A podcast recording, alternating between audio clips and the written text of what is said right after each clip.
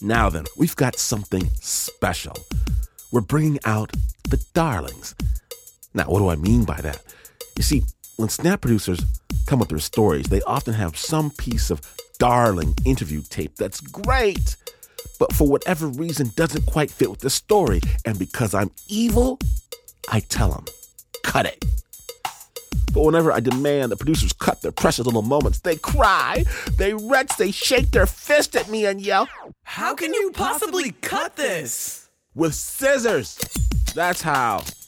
So, this next segment is a chance for them to bring back those golden moments that we've left behind. Snap judgment. All right, Pat, let me know what you got. Okay, so what I got is some tape that got cut from the Wells Fargo Zim Heavy story, which is the rock band from Zimbabwe. Now, the tape comes from the bass player, Never. Uh huh. And when the band first got started, Never still had a day job at a repair shop for foosball tables. He calls them mini soccer tables. Gotcha. So the day that they finally get their first gig, Mm-hmm. the leader of the band gives them an ultimatum and says, either you're with the mini soccer tables or you're with us.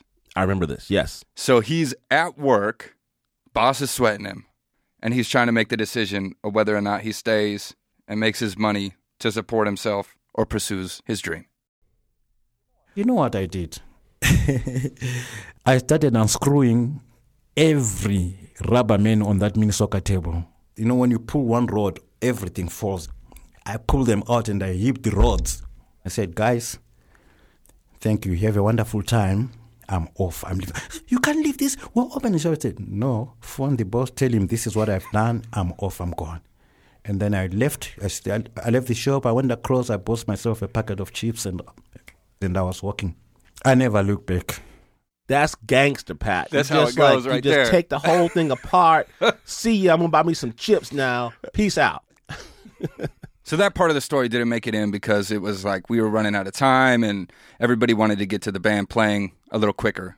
But I totally love this story, and I think it's just crazy what what what those guys went through. And I mean, they're just heroes of mine for sure.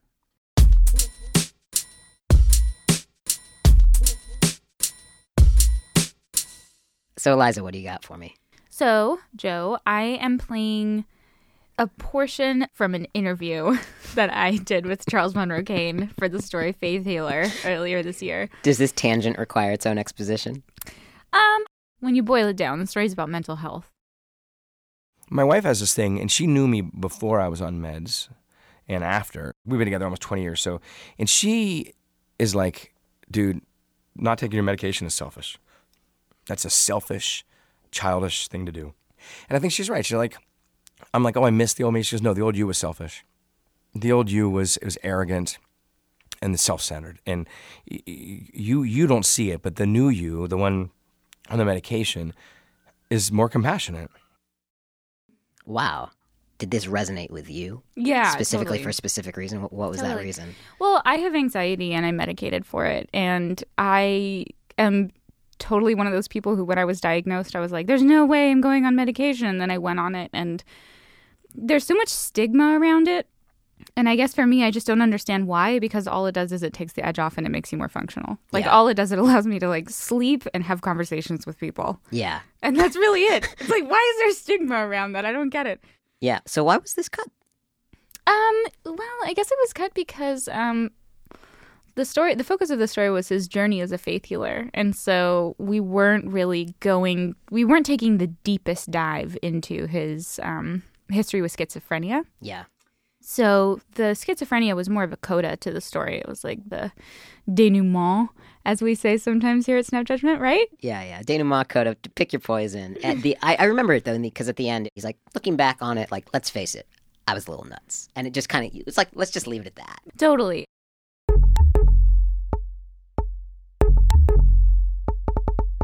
So, Joe, what do you have to play for me? Okay, so Liz, today I have for you a clip from a story from maybe about mm, nine months ago. It's called "The Writing Is on the Wall," and the talker for this story was uh, a lawyer from a small southern town in Georgia who had like the best name of any person we've ever brought on the show ever. His name was McCracken Poston. Anyways, McCracken Poston is a former state legislator who lost in this like really humiliating election and just had to go back to his law practice. So, almost out of spite, he decided that he was going to represent um, the most hated man in town. It was this guy named Alvin Ridley, who was like a hermit who lived in this like old boarded up house that no one was ever in. And Alvin Ridley had been charged with effectively locking his wife up and killing her. But basically, over the course of the trial, all this amazing evidence comes to light, and it turns out that he's he's innocent.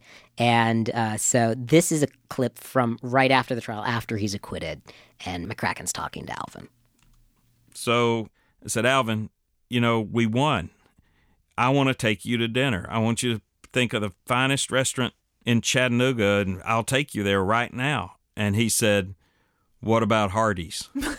well, that's a fast food chain in the South and elsewhere. And I said, Well, if that's where you want to go, I'll take you. But on the way to Hardee's, I'm talking to him. I'm trying to build him up and let him grow from this moment. And I said, Alvin, you know, you've got to understand, you thought everybody was against you, but 12 people just said they believed you and they actually liked you, I believe. And you have to understand that. And I want you to not be thinking that everybody's against you. I said, I want you to start trying to speak to people. So we walk into Hardee's. There's a line. We're standing in line. A lady turns around and looks at us. And Alvin says, Hey, I'm that feller they said killed his wife, but the jury said I didn't kill her. and he just stands there staring at her, and she left the restaurant. and so I thought, well, you know, there's a start. That's it. Oh, he's totally innocent. He's just really weird. Yeah, no, he's like his problem is he's too innocent, perhaps. Yeah. Too innocent for this world. Yeah. Oh. So why'd you have to cut it? I had to cut it because this guy, McCracken Poston, I mean, you can tell he's just a born storyteller. And so ultimately, we had like just this abundance of ways to end the story. And um, we decided on another one. We didn't want to choose this one because ultimately we just spent the entire story acquitting Alvin and showing that he's you know a real human being. And um, and so we didn't want to we didn't want to end on a note where we're making fun of him. We thought we'd um, we'd, we'd give him a proper send off. So you just had to sacrifice this piece along with all the other pieces you left on your cutting room floor. Yeah, along with the fifty other pieces that are radio worthy that uh, you'll never hear. That's a gruesome scene.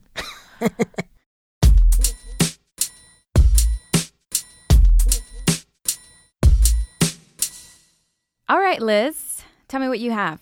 Okay. Well, I went to, as you know, I went to Standing Rock, you know, in the end of November. I realized even more fully when I was there how when you are on the front lines, it, really is like you're in a war zone, which I've never been to. Um, so this is one young man that I met. His name is Tomas Lopez. He's 24.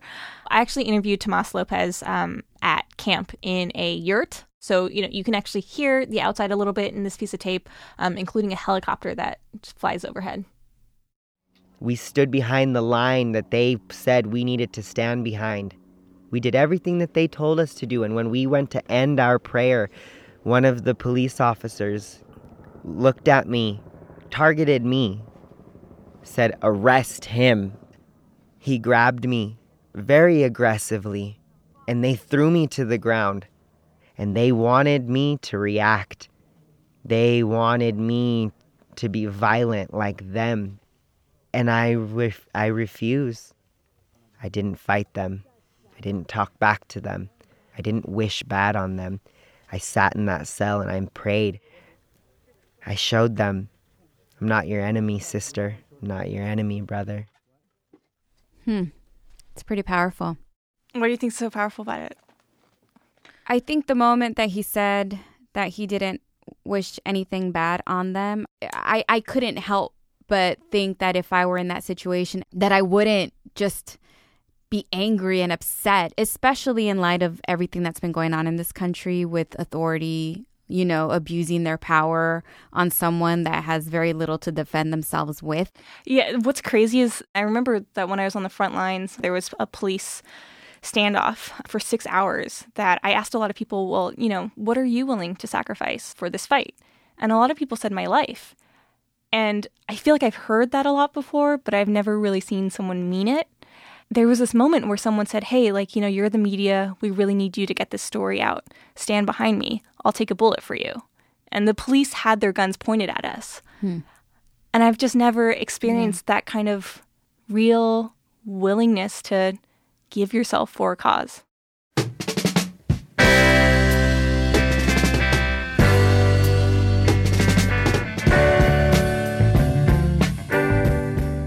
Thank you, Pat Mesiti Miller, Eliza Smith, Joe Rosenberg, Liz Mak for sharing your darlings, and Davey Kim for producing this segment.